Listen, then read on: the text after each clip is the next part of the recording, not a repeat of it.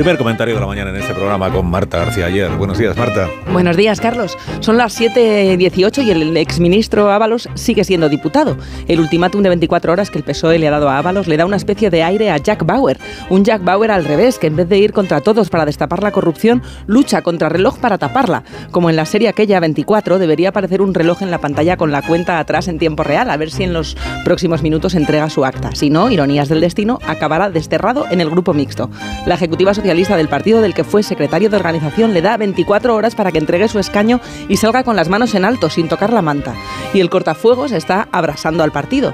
Son las 7 y 19 y Ábalos sigue siendo diputado al menos por tres razones. La primera porque puede, porque aferrarse al escaño y apelar a la presunción de inocencia todavía tiene tiempo. Y esto nos lleva a la segunda razón, el argumento que el propio Ábalos dio el sábado en la sexta para justificar que siga siendo diputado. Dijo que si esto se hubiera producido siendo ministro es evidente que tendría que haber dimitido. O sea, aceptar las responsabilidades políticas las acepta, pero no dimite porque cree que como diputado dan igual. Como en aquella indemnización en diferido para Bárcenas, al caso Coldo llega la responsabilidad en diferido. La manga y al escaño no, no llega. ¿De verdad cree Ábalos que su responsabilidad política caduca?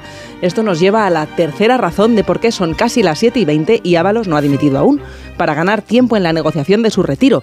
Solo que Ábalos no es Kiefer Sutherland y al término de las 24 horas el caso Coldo no habrá terminado, acaba de empezar. Moraleja, Marta. Esto no acaba si Ábalos dimite. Falta mucho por investigar y falta su desquite.